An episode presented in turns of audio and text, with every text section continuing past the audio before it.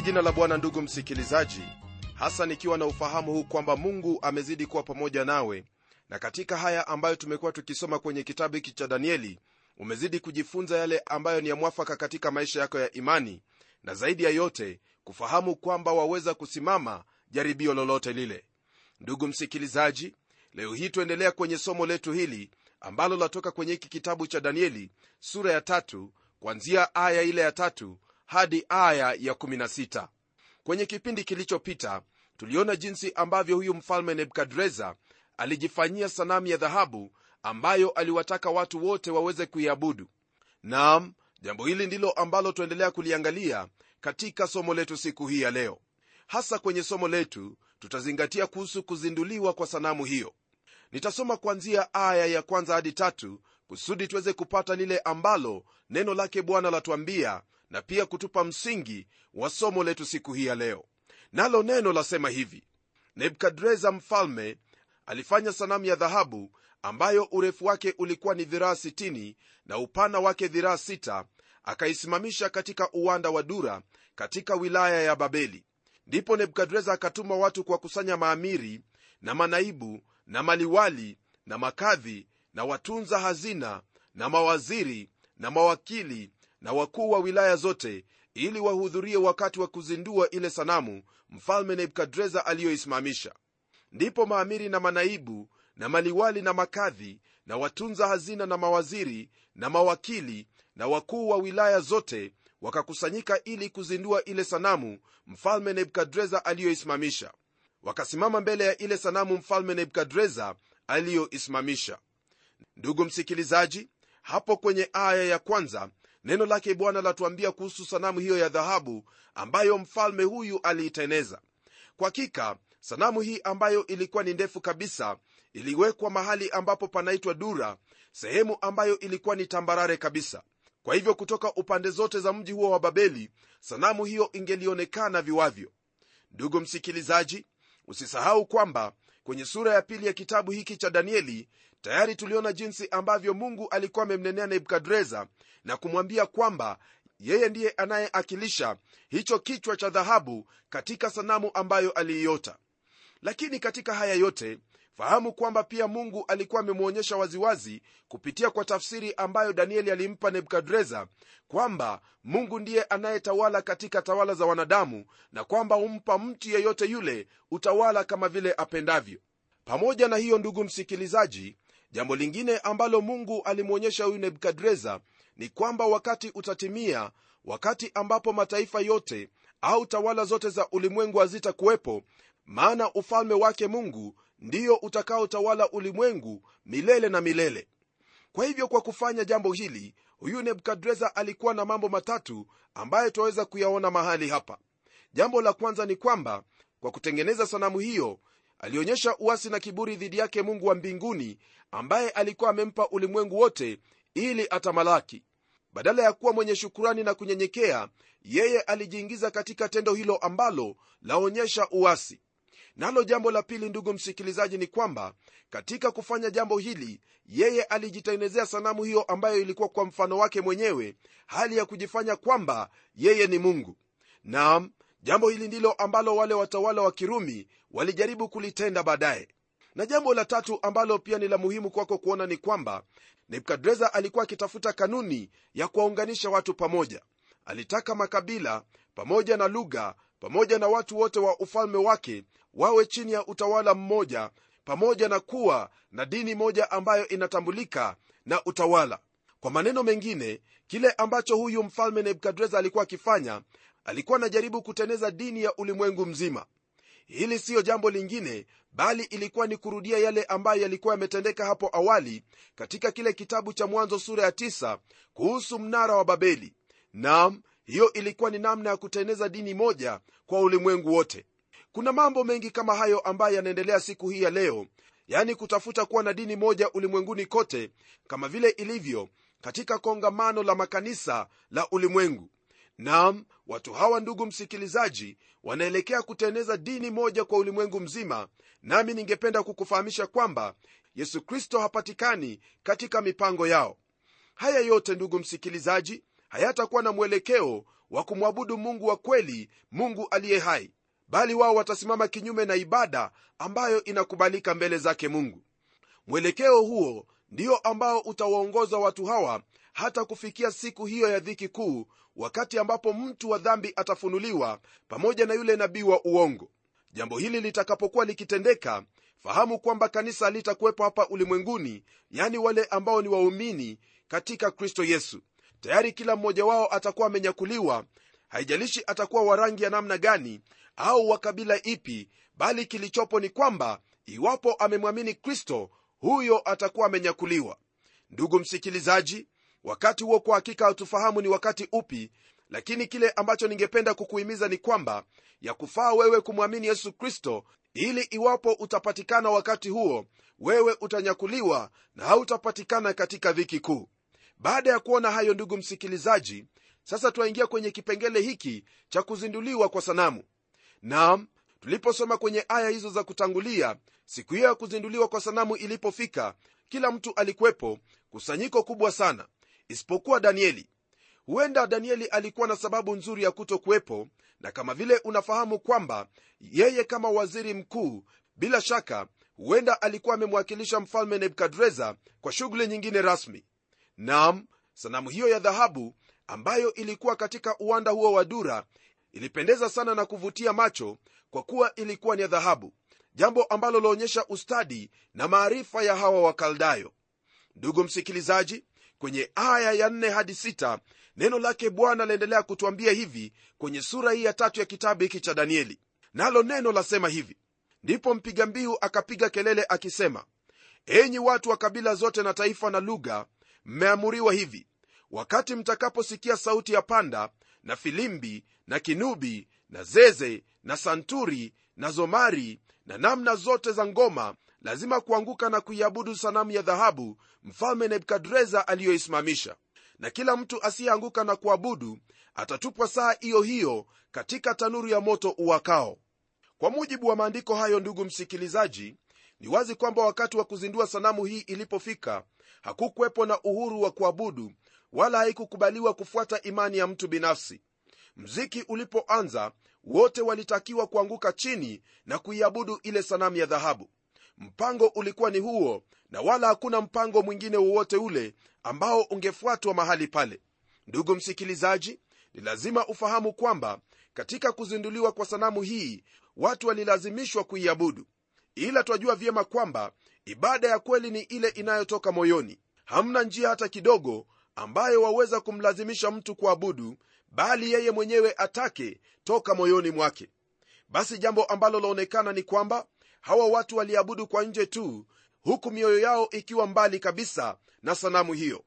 Tawala hiyo ilitumia mziki ili kusisimua mwili lakini mziki ambao ni wa kiroho husaidia sana katika ibada. Rafiki msikilizaji paulo alikuwa na haya ya kusema kuhusu mziki unaposoma kwenye kitabu cha waefeso sura ya tano aya ya 19 ambayo yasema hivi mkisemezana kwa zaburi na tenzi na nyimbo za rohoni huku mkiimba na kumshangilia bwana mioyoni mwenu.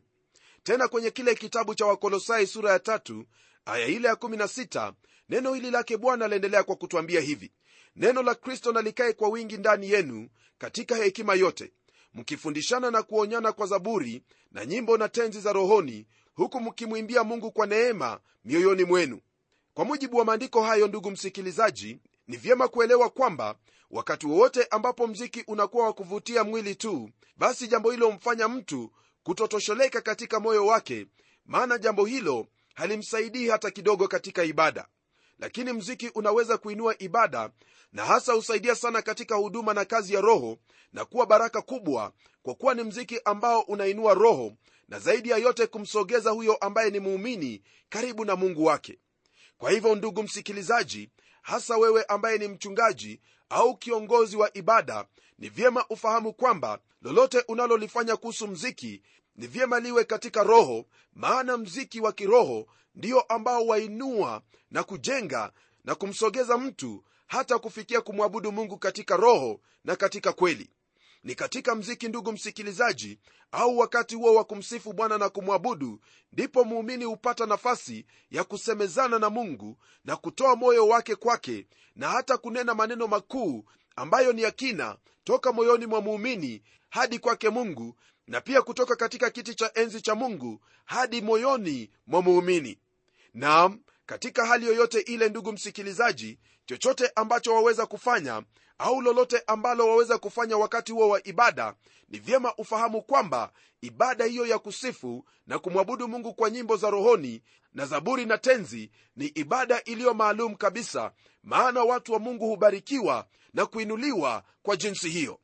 Rafiki msikilizaji hilo ndilo ambalo lahitajika katika ibada zote. Mara tu watu wanapokusanyika ili kumwabudu mungu. Tunaporudia somo letu hilo ndilo ambalo nebukadreza aliwataka watu wafanye. Alijua kwamba mziki utawaandaa watu hawa ili waweze kufanya jambo hilo. Lakini katika haya yote tutaona jinsi ambavyo mambo yalivyokuwa yakiendelea katika ibada hiyo ambayo nebukadreza aliiandaa. Kwenye aya ya saba neno lake bwana laendelea kwa kutwambia hivi.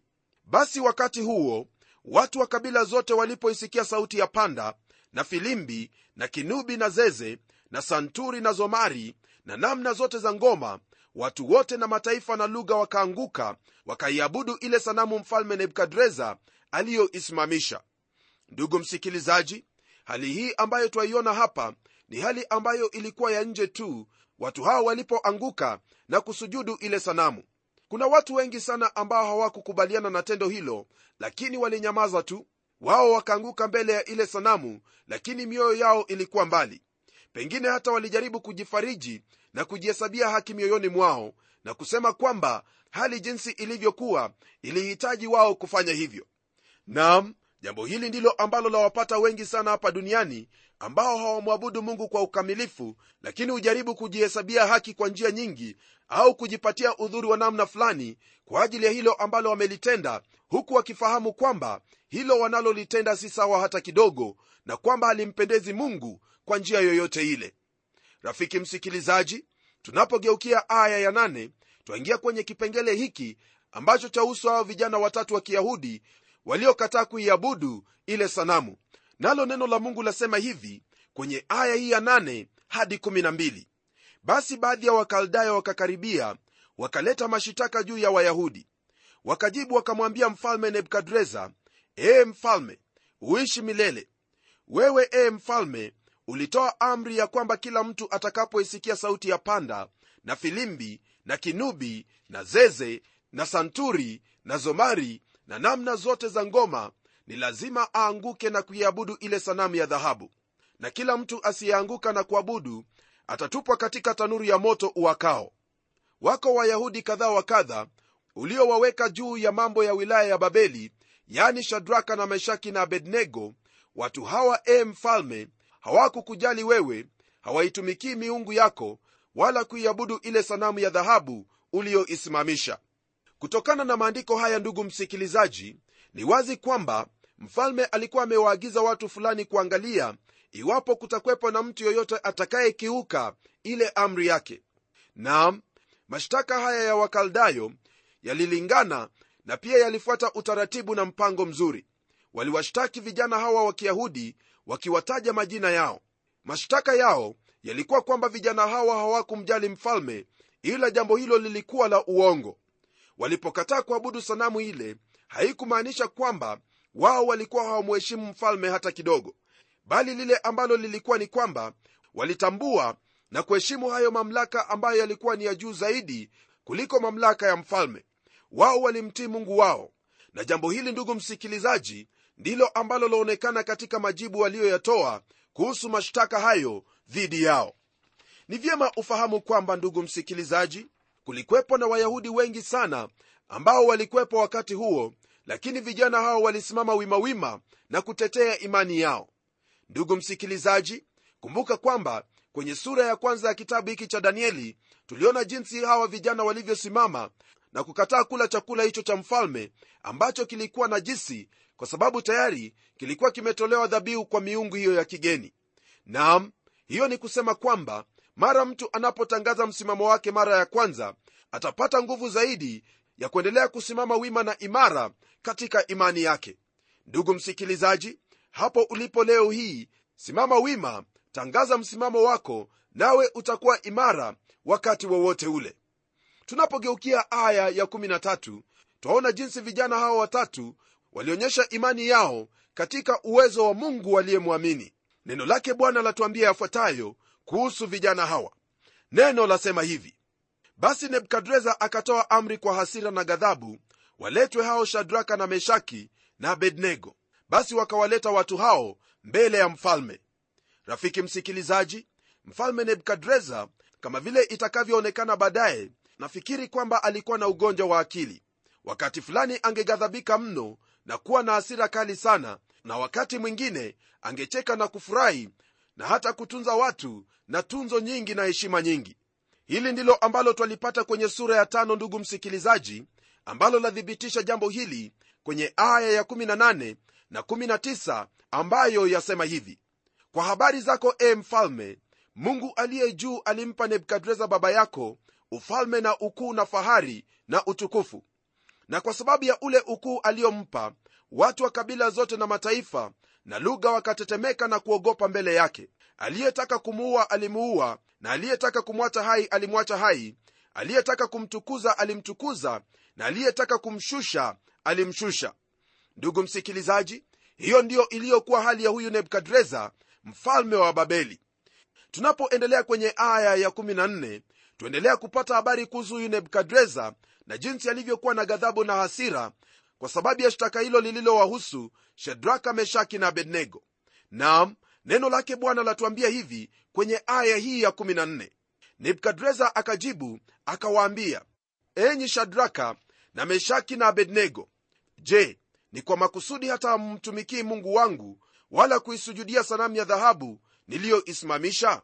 Kulingana na swali hili ndugu msikilizaji waweza kuona kwamba nebukadreza alitaka kujua iwapo mambo hayo au mashtaka yale yalikuwa na msingi wowote ule. Alitaka kujua ikiwa kweli wao wamekataa kuabudu miungu yake na hiyo sanamu aliyoisimamisha. Nam neno la mungu liendelea kutwambia maneno hayo ambaye nebukadreza aliendelea kuambia hawa vijana kuhusu jambo hili. Nalo neno lasema hivi basi sasa kama mkiwa tayari wakati mtakapoisikia sauti ya panda na filimbi na kinubi na zeze na santuri na zomari na namna zote za ngoma kuanguka na kuisujudu sanamu niliyoisimamisha ni vema. Bali msipoisujudia mtatupwa saa iyo hiyo katika tanuru iwakayo moto. Naye ni nani mungu yule atakayewaokoa ninyi na mkono yangu? Ndugu msikilizaji mfalme aliwapa nafasi hii ili wageuze nia yao na mafikira yao na kusujudu ile sanamu. Alirudia tena kuwatisha na adhabu ile kali kwamba watatupwa katika hiyo tanuru iwakayo moto kumbuka kwamba mfalme huyu alikuwa amesikia juu ya mungu wa vijana hawa wa kiyahudi lakini hata hivyo anadai na kuhakikishia kwamba huyo mungu asingeliweza kuwaokoa toka kwenye mkono wake. Kwenye aya ya16 twapata jibu kutoka kwenye hawa vijana nalo jibu lao ndilo hili. Ndipo shadraka na meshaki na abednego wakajibu wakamwambia mfalme ee nebukadreza hamna haja kukujibu katika neno hili ndugu msikilizaji kutokana na jibu la hao vijana kwa huyu mfalme ni rahisi kuona kwamba wao walinena na huyu mfalme jinsi ambavyo wakaldayo hawakuwa wakinena naye. Wao hawakutumia fungu la maneno yale ya kuanza kwa kusema kwamba ee mfalme uishi milele. Tena walipokuwa wanamjibu mfalme walimwambia kwamba hawakuwa na haja ya kumjibu katika neno hilo jambo ambalo laonyesha kwamba walikuwa tayari wamekwisha hesabu gharama ya tendo lao hawakujali juu ya mambo yatakayotokea baada ya majibu yao. Watu wenye hekima ndugu msikilizaji wangeliwashauri vijana hao waanguke na kuisujudia ile sanamu lakini mungu alikuwa amewaagiza hapo awali kwamba wasiwe na miungu mingine ila yeye peke yake wala wasijifanyie sanamu ya kuchonga kwa mfano wa kitu chochote kilicho juu mbinguni wala kilicho chini duniani wala kilicho majini chini ya dunia wala wasivisujudie hivyo wala kuvitumikia kwa kuwa bwana mungu wao ni mungu mwenye wivu naye huwabatiliza wana maovu ya baba zao hata kizazi cha tatu na cha nne cha wao wanaomchukia na huwarehemu maelfu wampendao na kuzishika amri zake ndugu msikilizaji hiyo ni kwa mujibu wa kile kitabu cha kutoka sura ya 20 aya ile ya tatu hadi sita. hawa vijana kama vile inavyoonekana waziwazi walikuwa waaminifu kwa mungu wao na walionyesha ujasiri mkubwa sana katika tendo hilo la kutomtii mfalme. Ndugu msikilizaji iwapo wamjua mungu wako ni lazima utasimama wimawima wima na kufanya lolote lile ambalo lipo ili kwamba uaminifu wako kwa mungu huyo uendelee kuonekana mbele zake. Naam hilo ndilo vijana hao walifanya na hilo ndilo ambalo wewe kama muumini wastahili kufanya.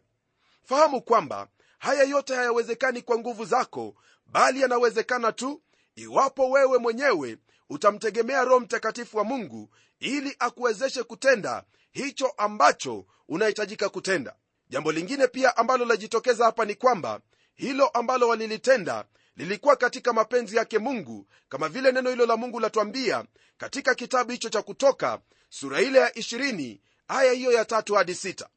kwa hivyo ndugu msikilizaji lolote ambalo unalitenda lolote ambalo unalifanya iwapo waweza kujipata katika hali ngumu kama vile hawa vijana walivyojipata wewe mtumaini mungu endelea kuwa mwaminifu kwake mungu naye mungu huyo ambaye anakujali ni lazima atakushughulikia.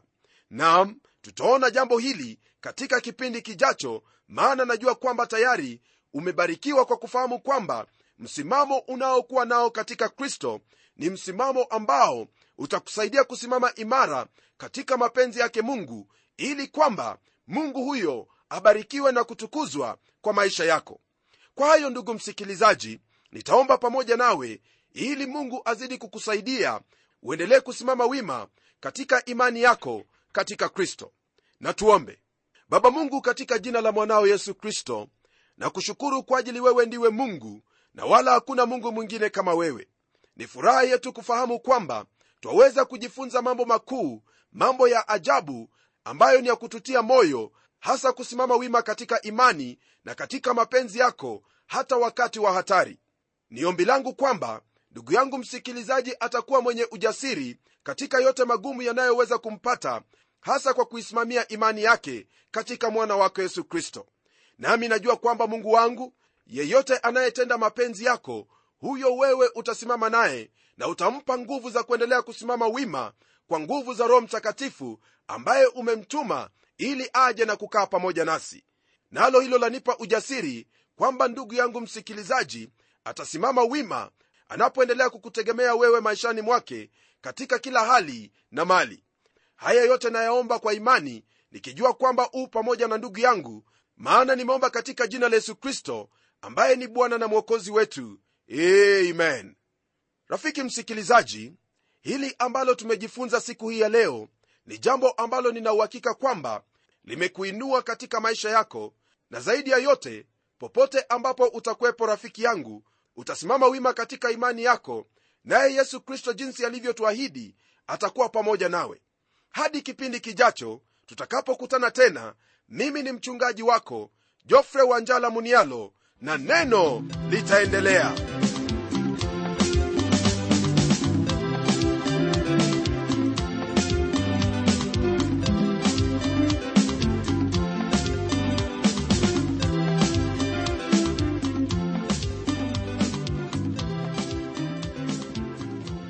ndiyo msikilizaji wangu ninaamini umepata hizo baraka vyema. Na iwapo ungependa kuwasiliana nasi tafadhali tumia anwani ifuatayo. Kwa mtayarishi kipindi cha neno transworld radio sanduku la posta ni 21514 nairobi kenya. Pia waweza kutumia anwani yangu ya email ambayo ni pomodo at twr co ke na hadi wakati mwingine ndimi mtayarishi wa kipindi hiki pamela omodo nikikwaga nikikutakia mema mchana wa leo. Neno litaendelea